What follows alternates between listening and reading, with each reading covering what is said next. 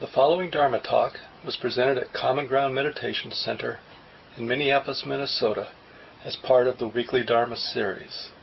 The speaker is Mark Nunberg, guiding teacher at Common Ground. I mentioned last week that, you know, in a perfect world we might somehow agree on a particular symbol of mindfulness to put on our altar or to hang around our neck or put on our jacket, you know, some medallion, some object, some picture that reminds us of what we find is actually liberating. It's kind of a provocative term, liberation, you know. It seems uh, it pushes some of our buttons because it, well, we feel like we've missed it, you know, like, well, if there's really liberation, you know, and I don't have it, then either I'm no good at this, or it's all a big crock, you know, like there isn't anything called liberation. It's a little bit like heaven, you know, where it sounds good, but nobody really knows it, you know, we just, it's kind of an I- ideal or a, something idealistic. But, you know, the way the Buddha taught, it's not, there really isn't any room for um, wishful thinking. And the practice is really grounded both in a sense of self-reliance or independence. Doesn't mean that other people might, you know, other people do know more than we do, probably, certainly in certain areas. And there are things we can learn from them. But what's of real value is when we become independent. So what we know isn't dependent on what somebody else knows. We have experienced, seen it directly for ourselves. And so this particular topic, the last couple weeks, maybe one more week after this, we're looking at the power of mindfulness, and in particular, the liberating power of mindfulness. And what is our experience? Do we, have we had that liberating experience with the moment of mindfulness?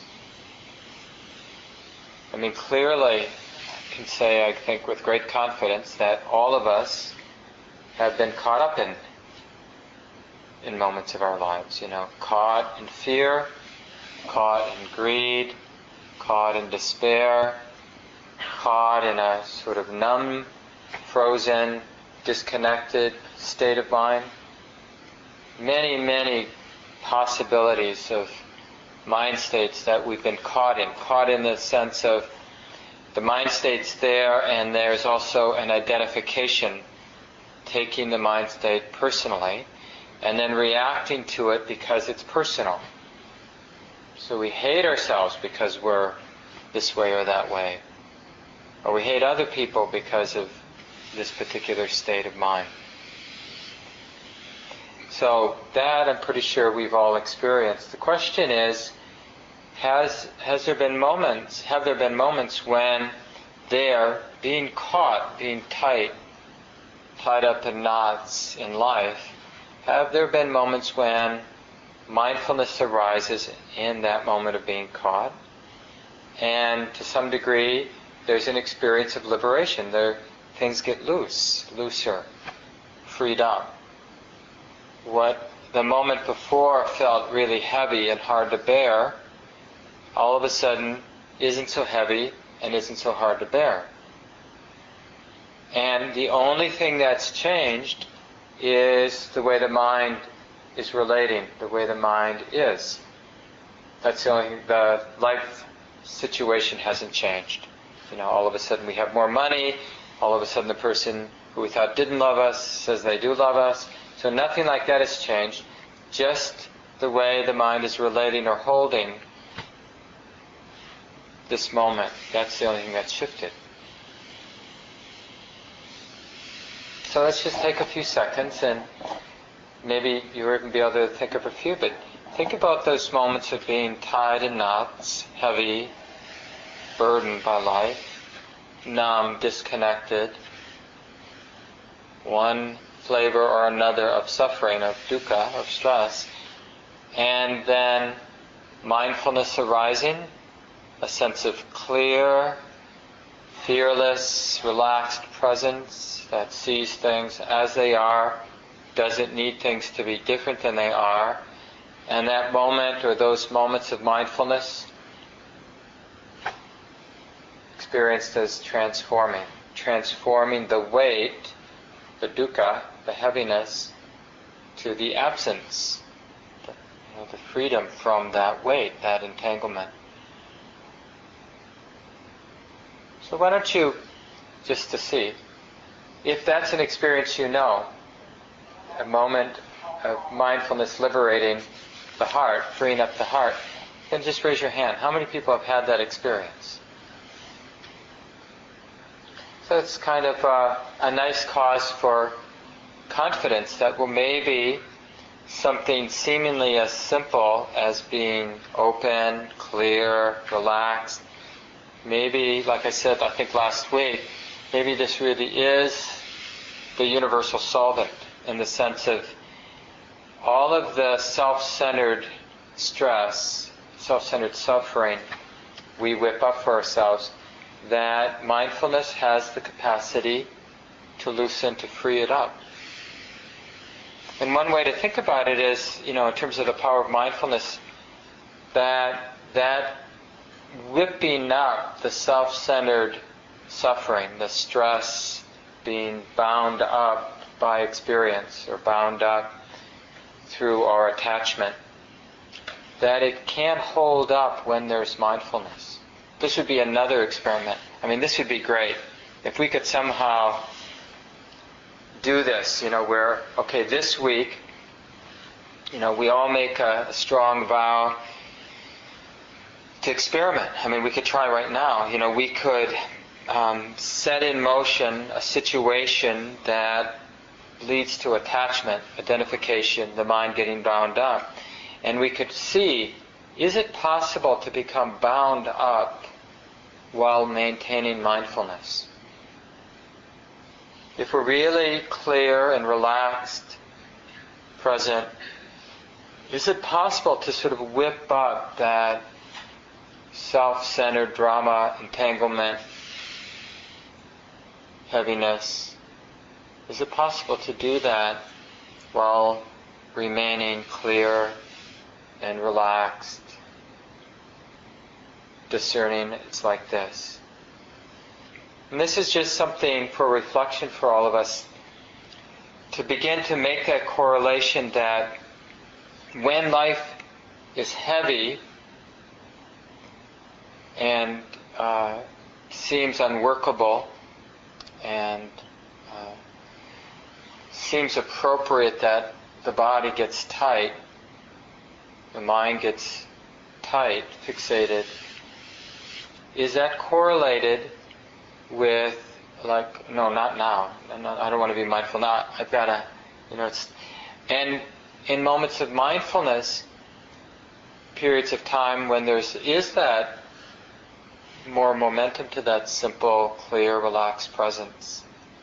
You know, is there a kind of immunity from our self-centered dramas in those times, at those times? So this is, uh, I think, this, I don't, I'm not, I don't consider myself like a serious Zen student, but you know, different Buddhist lineages have different ways of talking about the practice and one of the things that arose, in part at least in the Zen tradition, but this idea that of uh, nibbana, freedom, and samsara, the cycles of suffering, they're not really different. And um, we can see this with mindfulness, how, you know, just this understanding that, uh, you know, it's, it's the, uh, it's the understanding or lack of understanding that makes life unbearable or no problem. It's not life that's the problem. It's the understanding. And what's interesting is we can see this in moments, especially with some some practice behind us, we can see how the mind can flip back and forth. And in one moment, we can really feel overwhelmed, feel life is unworkable. This situation, this life situation is no good. And it feels so appropriate to be tight. And in the next moment, same life, same life situation, no problem. And then back, and then flipping back and forth. Now, this is actually, you might say, well, you know, I don't, if you were really free, you wouldn't have to flip back into the life feels heavy mode. But one of the interesting things that happens as, as insight develops is there's less fear of being caught. In the, in the beginning, when we start having some of those moments, you know, we all raised our hand, or many of us in the room raised our hands, that we've had those moments where we were caught, heart, mind was tight, body got tight maybe, then there was a moment of mindfulness and a transformation, a release of what was bound up. Then when we have those moments initially, we can get tight about those moments. Like, oh yeah, I'm going to be mindful. I've got the answer. And we use mindfulness in a tight way as a sort of a self-centered strategy. Okay, I'll just, you know, I've got this difficult relationship. I'm going to lay some mindfulness on her, you know, or on it, you know. And it's, uh, you know how that is. It's a little bit like when we should do something. You know, that shoulding is also is a kind of violence. Uh, it can be oppressive. And same with mindfulness. Like we're using it as a strategy of control. And it's like the messiness, the chaos, the uh, insecurity of life, and then we meet it with mindfulness, you know, and are going to somehow fix it or oppress it or whip it into shape. Our mindfulness will whip it into shape. And it actually, it can do that to some degree. So that's why we can get caught in this.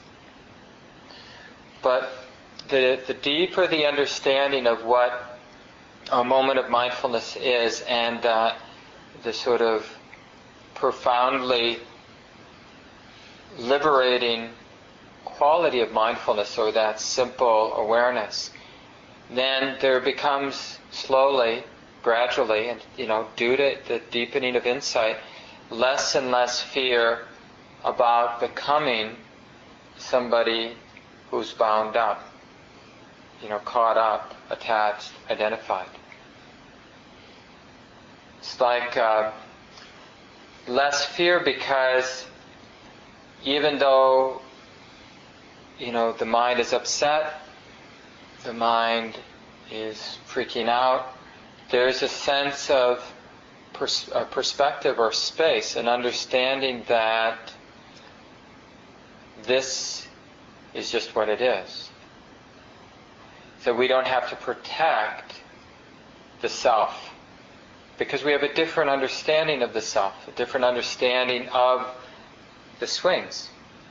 So initially, mindfulness is just something we use as a strategy, you know, and, and it's really big these days, you know, in most hospitals now. The University of Minnesota, of course, the Center for Spirituality and Healing is there. Many places to learn mindfulness as a way of managing the very real stresses that come with life.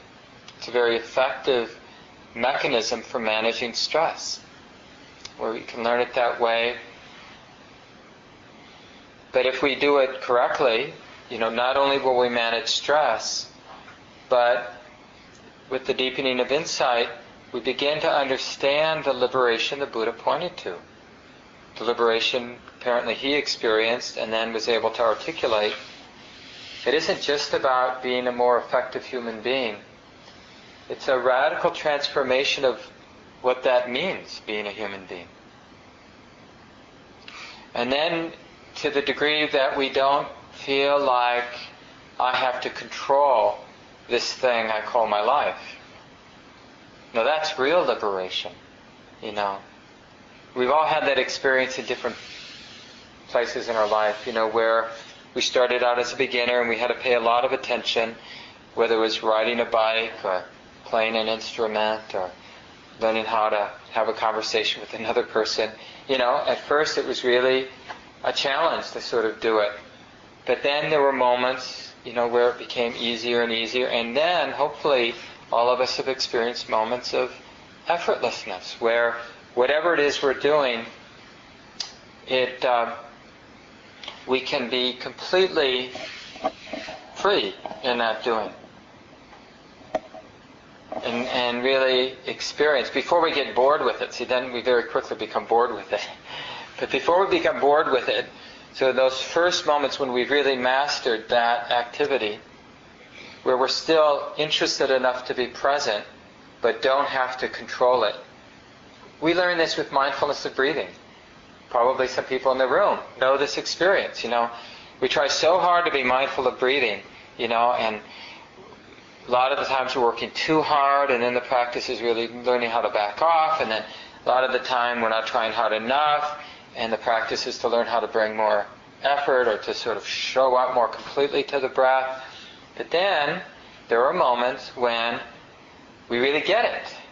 There's the breath, there's the knowing, and there's nobody who has to do anything. And there's so much freedom. It's so beautiful that there's knowing and there's breathing and there's nobody who has to do anything. That nobody having to do anything is liberating. It's free. It's, it's a wonderful experience. So we can have it with any art form, we can have it with breathing, we can have it with any activity where understanding mindfulness really opens this door to not having to be, not having to, in a sense, carry the weight, the weight of being somebody. Some of you probably have heard of Ramana Maharshi, a well-known Indian saint from the last century, and uh, he had this wonderful image. He didn't talk too much, um, and often when he did teach, he would uh, instruct people to inquire, "Who am I?" Sort of taking the mind, the awareness, and in a sense throwing it back in on itself. Who am I? What is this? But anyway, he had this one simple story that he told where he somebody was sort of sharing their practice with him and asking for advice, and he said something like, "Well, it's as if you're on a train cruising through the countryside, full speed, zipping along, and there you are in the aisle holding your luggage. You can put the luggage down." So this is the door that mindfulness reveals. At first, mindfulness as a practice feels like we're the like we're lifting, holding the luggage. Like that's what mindfulness is. It's a lot of work to bring the attention back to the present moment. If you're working with a particular anchor for your attention to connect and sustain the attention, to recognize what's in the way, to recognize the distractions, it can feel like a lot of heavy lifting. But the more we practice, the more we, we're realizing that the mindfulness that we're developing um, has an inherent quality to it. One of the nicer images I've heard about this from Sharon Salzberg, I'm not sure if she came up with it or somebody, she heard it somewhere else, but she's used it a number of times. Um, but it's about being on a tightrope you know, and it's obviously a real balancing act there on the tightrope. And if we get greedy, you know, and lunge to know what's happening or to try to get something, we lose our balance and fall. And if we get frightened and back away or strike out, we also lose our balance. And if we become delusional, right, that's the third of the three unwholesome roots greediness or craving, uh, all forms of aversion and fear and then delusion, not seeing clearly. And, you know, if you're on a tightrope and you stop seeing clearly, you're also going to fall off. You forget that you're on a tightrope, well, you're sure to fall off. So, but here's the interesting thing about this image. It's not just how easy it is to fall off, but what Sharon says then, but you immediately land on a tightrope. You know, you're back on the tightrope.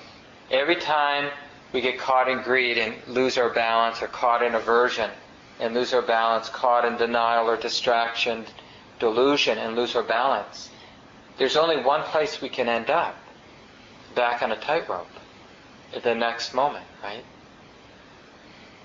So, this is the insight that mindfulness reveals slowly over time. So, we're not worried about a moment of not being mindful because mindfulness will re arise in the next moment. The next moment is the next moment for mindfulness. Now, it's very easy to misunderstand this. Well, then I don't have to practice. You know, because I'll just, you know, I'll practice in the next moment. Like I, I mentioned a couple of weeks ago, I think uh, a good friend of mine, one of my early teachers in the early 80s, was uh, uh, a Swami, a monk that in the uh, yogic tradition, and and uh, he loved to write songs or rewrite the lyrics of rock songs with uh, some of these teachings. And he would say one of the songs, I forget what the tune was, but it was something like, uh, you know, give me liberation, but not yet. because that's sort of how it is. It's like we sort of like our reactivity. We like the drama. We like the sparks. We like to feel in control. But with the deepening of insight, it's like so when we when we like control, then what we like about our spiritual practice is the part of the, the doing part. You know, okay, I'm going to do the mindfulness. And I'm going to struggle with the forces of distraction.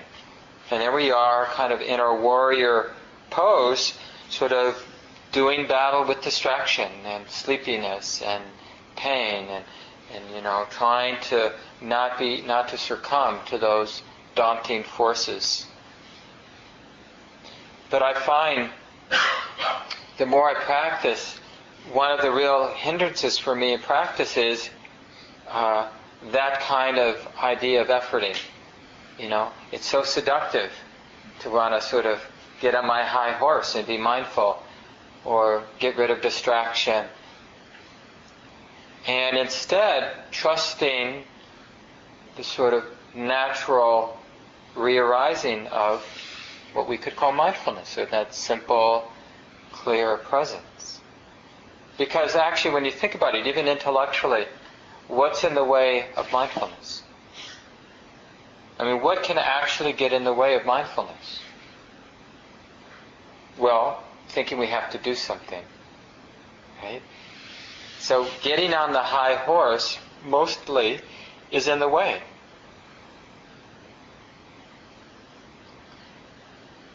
I'm talking about mindfulness this way to, to try to give us a flavor of how much ease, how much release there can be in mindfulness. It really is pointing or leading onward to a way of being, you know, a human being, a way of being in this life that we have, in this life situation we have, but without having to do it. You know, when you tune into your life situation now, it feels burdensome because it feels like I have to be Mark, you know, and I have to do it. You know, I have to give the talk or I have to, you know, figure out what I'm going to do with this or deal with this problem. I got these messages I have to return. This one's going to be kind of tricky and and all of that stuff, because it feels personal, because it feels personal, it has to have weight. Right? So everything, by definition, has weight. But as mindfulness becomes the natural refuge of the mind, like in the Thai forest tradition, sometimes, you know, the three refuges of the Buddha, the Dhamma, the Sangha, the Buddha is the one who knows the way things are. That's the Dhamma. The Buddha knows the Dhamma. The one who knows, that sort of simple mindful presence, knows things as they are, and what arises out of that is Sangha, the beautiful qualities of kindness and clarity and gratitude and generosity. So mindfulness, this freedom, this release, this this sort of deeper understanding of effort, what effort is, has the flavor, the taste of liberation or freedom, or effortlessness, you could say. Now, because we're, you know, we're not living, at least not fully, uh, out of that liberated, from that liberated place, a lot of our work is not just resting, inhabiting that ease, but recognizing what's in the way. See, it's again, it's a different, different perspective because normally we think I'm going to slog through this swamp on my way to ease, on my way to liberation, or on my way to heaven. But it's a different way to think about it. Like, what's in the way of ease, release now? Like ease, release, freedom it's already here, but what's in the way? So we still have a slog. We have to remember to see what's in the way.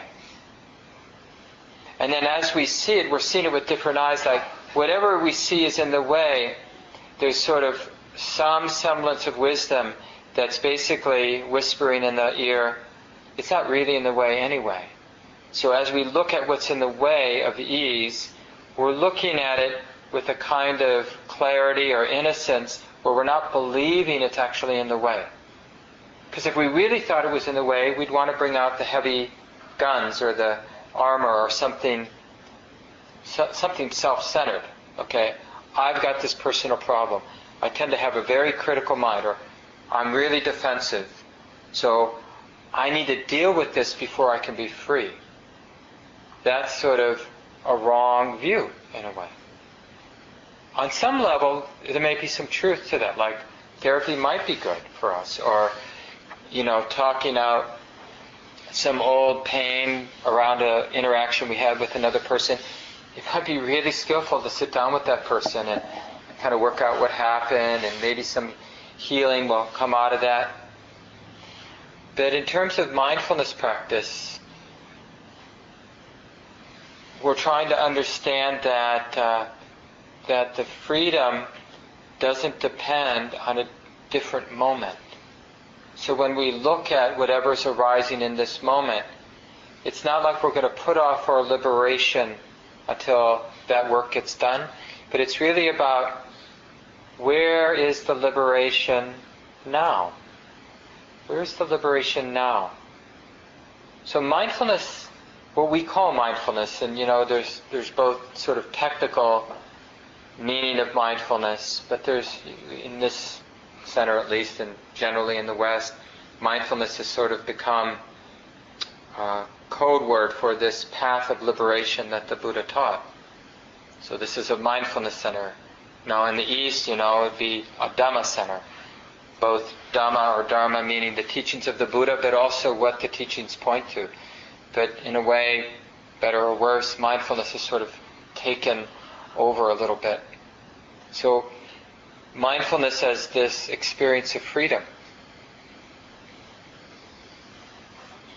And notice it's, it's a very skillful means to ask that question. Like, uh, you know, this life situation is like this. This is what's being known, right? This life situation is being known unavoidably the heart or the mind is sensitive right now to this life situation as it is arising for us in this moment.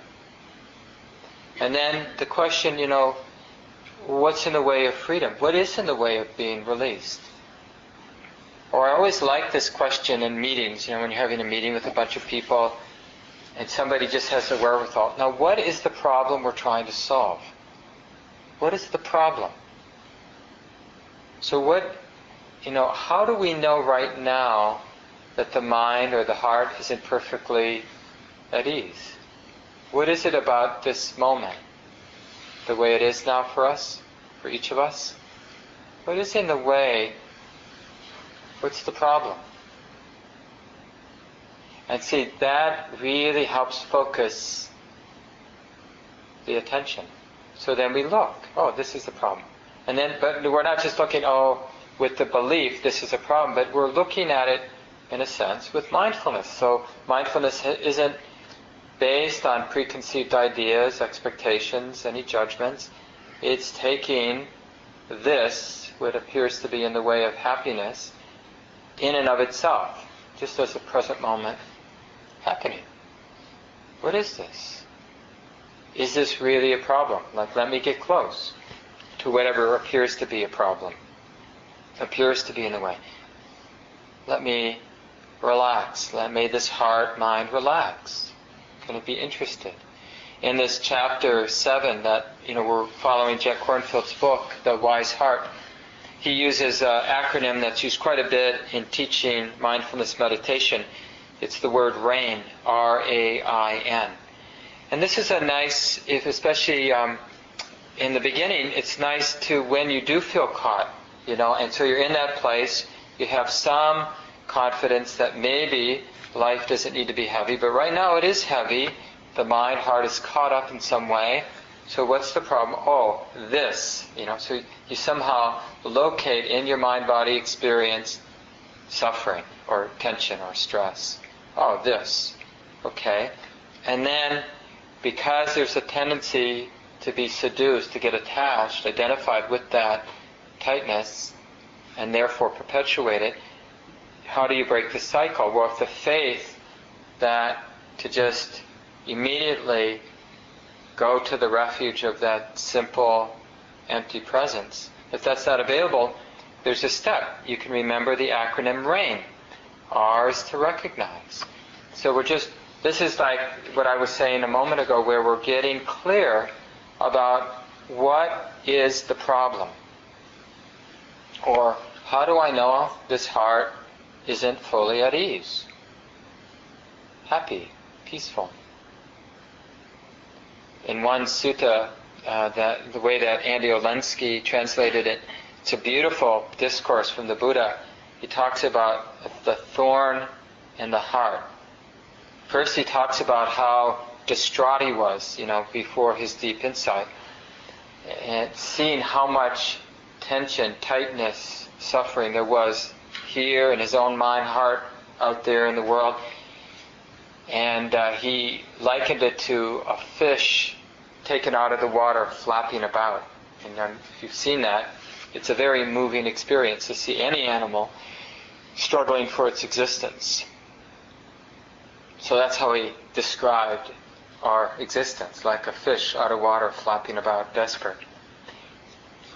Until, he, and then he goes on, until I discern buried deep, hard to see, a thorn, deep, deep in the heart. Once seen, everything begins to unravel. Not seen, you can go on and on, flopping around like a fish out of water for a long time. So this is that recognize we're trying to get right to the ouch of the present moment. Sometimes the ouch is very subtle, sometimes it's very obvious. But it's this heart pain or uneasiness, unsettledness. Now, it might have lots of external causes or things that seem to be the cause, but we're not interested in that surface level, why the mind or heart is uneasy. We're interested in the uneasiness itself the anxiety, the fear, the loneliness, but just the, the disturbance in the heart, in a sense, itself. That's the recognition, and then the acceptance. Not, not immediately believing it has to be other than the way it is. Maybe it's not a problem, this uneasiness, this heaviness, this coldness or numbness, you know, because it will have different flavors in different moments for different people. So we're not immediately believing it's a problem, that it's something that needs to be acted out in any way, that somebody has to do something about the uneasiness. This missing this second piece, the A and rain, is the, the sort of ongoing cause for what the Buddha calls samsara, the cycles of suffering, the never-ending cycles of suffering. Because when we feel this subtle pain, the subtle uneasiness in the heart, we've gone from the surface to the uneasiness in the heart, it feels so clearly that I should do something about it. We always assume that. And that assumption takes us down the wrong road. Because the problem isn't that we're not doing something about the uneasiness. The problem is we don't understand the uneasiness. We haven't taken the time to let it really reveal itself in that empty space of knowing. We just assume it's a personal problem and we act accordingly and we perpetuate the problem. So we recognize, we accept it, and then we investigate it. And the investigation, again, can't be self centered. Oh, I'm going to figure this thing out. It's much more like allowing it to blossom, to bloom in the space of the mind. So it's, investigation is much more about being undefended. Like I'm going to sit down, I'm going to rest, I'm going to put my head down right in the middle of this thing. Right in the middle of this feeling, this uneasiness, this sort of weight or this numbness or this whatever that we're feeling. With great confidence that it will reveal itself. If I don't add anything to the moment, then whatever is known will be it. You know, if I'm constantly adding my point of view, my expectation, my idea of it, then I won't know it. So this is the some sense of the investigation, and then the N, non-attachment or non-identification.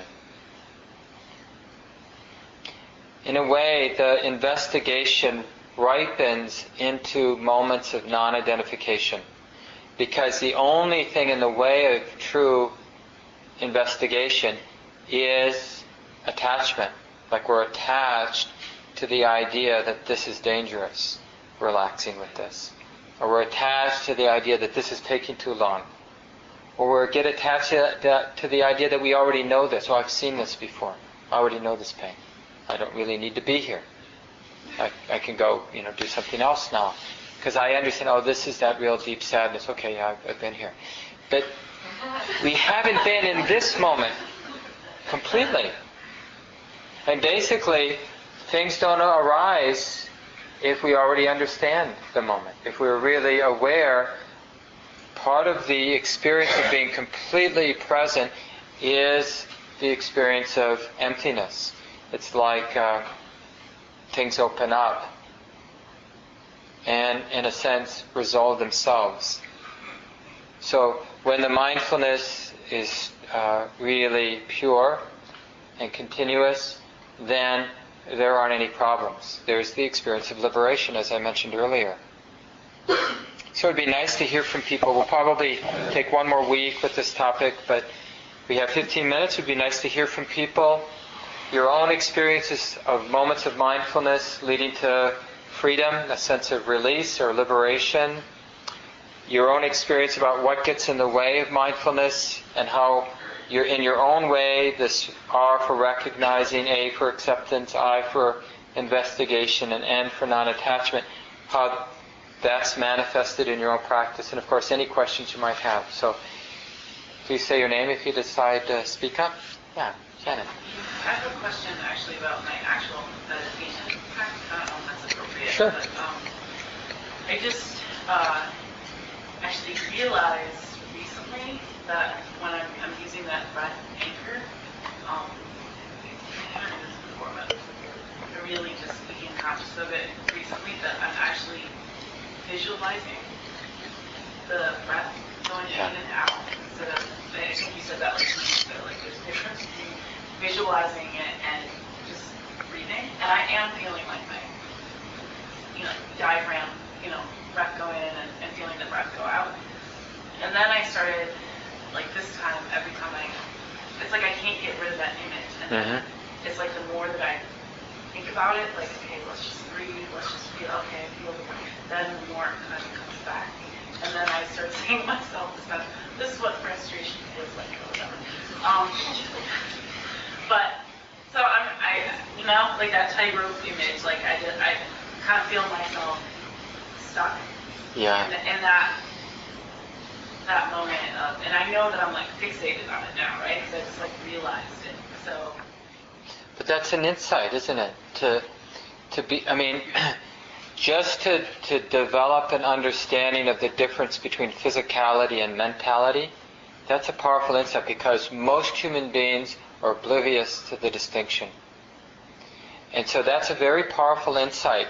And you can it, it can be the cause of frustration because it's so humbling in a way that we hadn't seen it because it's so obvious once we begin to see it that that the touching sensation is different than some sort of conceptual visual perception of what's going on.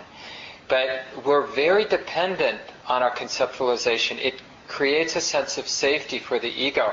So it's not going to go away easily or quickly, and that's okay. See, what you can do is um, cultivate an interest in the physicality without being so concerned about the visual perceptions that are going. Just let them happen in the background. It's really okay. But see if you can really tune into the physicality. And then when the visual part becomes strong, in a loving way, just recognize, oh yeah, that's seen. That is literally seen. Instead of seeing something externally, we're just seeing an inner, inner video. But it's, it's just seen. And then you have a moment of mindful, you're being mindful of that mind state you know, of seeing the breath, seeing the mind's image of the breath. So don't see it as wrong, or even in the way of mindfulness or of being present.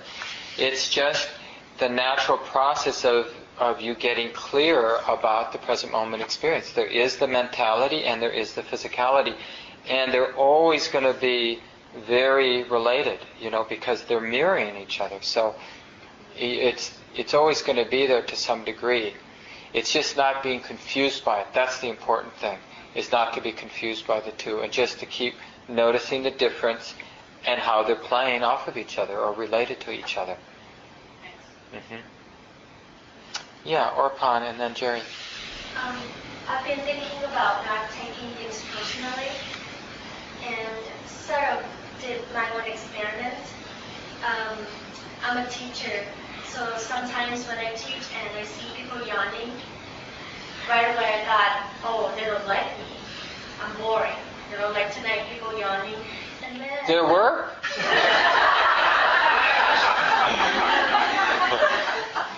and I could feel that my heart get pretty tight. You know? And then I thought, well, maybe they're tired. maybe they have a hard day and sort of um, allowed myself to, to shift from myself to think about, well, maybe there's something other than me, you know. And I could feel that it's, I could feel, I started to feel tenderness inside, you know. Is that okay to think of, people, sort of assume that people are suffering too? Um, is that sort of, am I on the right track by thinking that way? Well, it's not even so much the right track. Uh, it's more like noticing that that thought, that perception did arise of like all of a sudden.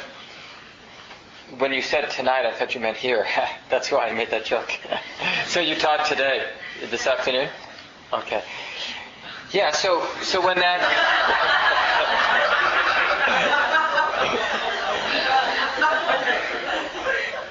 So when you had that perception, you know that um, you know the first perception was maybe they don't like me, and then being mindful would mean like you realize that's suffering. Like that's probably what happened is there was the perception, you know, they're seeing, you saw them yawning, and then the perception, you know, the interpretation, they don't like me, and then it's unpleasant, you know, and then maybe some tightening up. And then maybe wisdom was there, understood that maybe they're just sleepy, you know, kind of a more spacious perspective, not just grabbing a hold with attachment, that first interpretation, but maybe being able to recognize another interpretation because the attachment wasn't so strong. oh, they're human beings. They've all had long days. It's already the afternoon or whatever, whenever it was that you taught, and uh, maybe they're sleepy. And then, and then maybe in that moment when that perception came up, there was a release. You know, what was a moment ago tight, they don't like me, now sort of a different way of being in that moment with less tension, and maybe a recognition of, well, this this is more appropriate, like this is skillful. Now, if in the next moment you had some pride about being skillful, then you'd want to notice that. So it's the, the key is not like to think, oh, that would be bad to have had those perceptions, but was there, was it, was mindfulness operating? And if it was operating, then there should be some flavor of liberation. Mindfulness should be delivering. Otherwise, it's not mindfulness. I mean, by definition, when mindfulness is present, it should be liberating. When delusion is present, it should be leading to tension and suffering. And so we want to we want to sort of equate the two. Really equate the practice with liberation. It should have the flavor of liberation. Now sometimes it's liberating to turn toward what is really painful than to be in denial. So it may be really painful, but it's more liberating than to run from what's really painful. Thanks, Orpan. Jerry, do you have a thought? Um, I'm Jerry. Um, I've noticed that um, when I do have some kind of unpleasant thought, as soon as I turn my, most of the time, as soon as I turn mindfulness to it, it just pretty much disappears almost almost immediately. Um, but I feel like sometimes I should be attending to those thoughts because they seem to be recurring thoughts. But as soon as I'm mindful, it's it's like gone, I don't. It's, I can't really attend to it if it's it disappears that fast. Does it need to be attended to if it'll disappear that fast? And I'm also wondering if um, if there's a difference between just attending to some of these things and just waiting for the next thought to sort of replace unpleasant thought that I'm having. Say, say that last part again.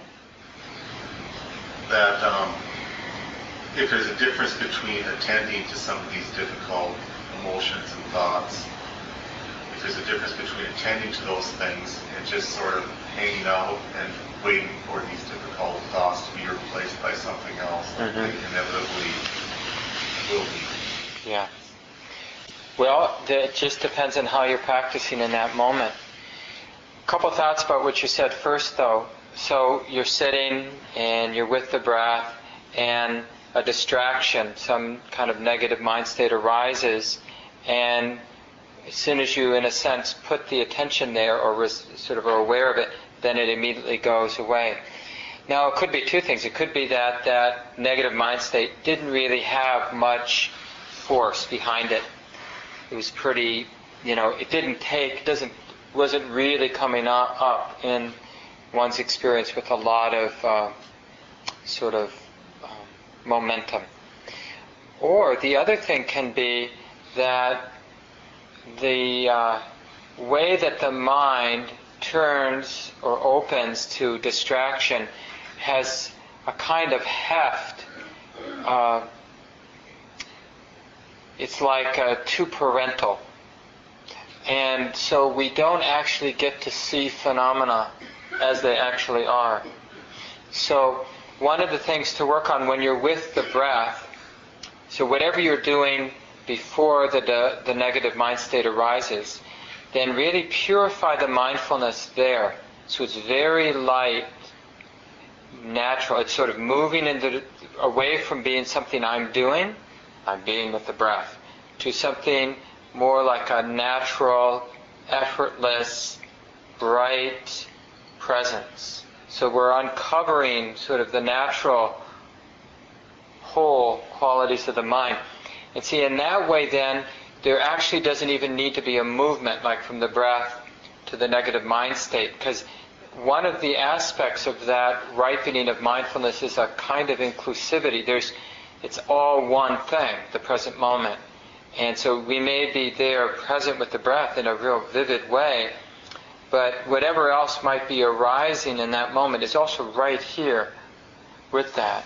So I think that's what I would do probably is emphasize, like really take advantage of that time when we're with the simple objects like the body sitting or the breath or hearing to purify mindfulness, to see how beautiful, how uh, inclusive and bright it can be. Using the breath, you know, using the whatever objects we're, we or we've taken up as a training, uh, and then notice if that affects how we are with those. Because I've noticed that in my own practice, and it's just it's a common thing where uh, the, the mindfulness is infused with a parental energy, and so the kids scatter, you know, when the parent shows up, turns on the light, you know, they go hide. like, yeah, like cockroaches. Thanks, Kevin. yeah, Jenna. If you, in, in my own practice, I'm sort of getting to the sort of one of this, it feels like the central pouch. And so I'm, I'm trying to turn to it. Is that how you would sort of work with it?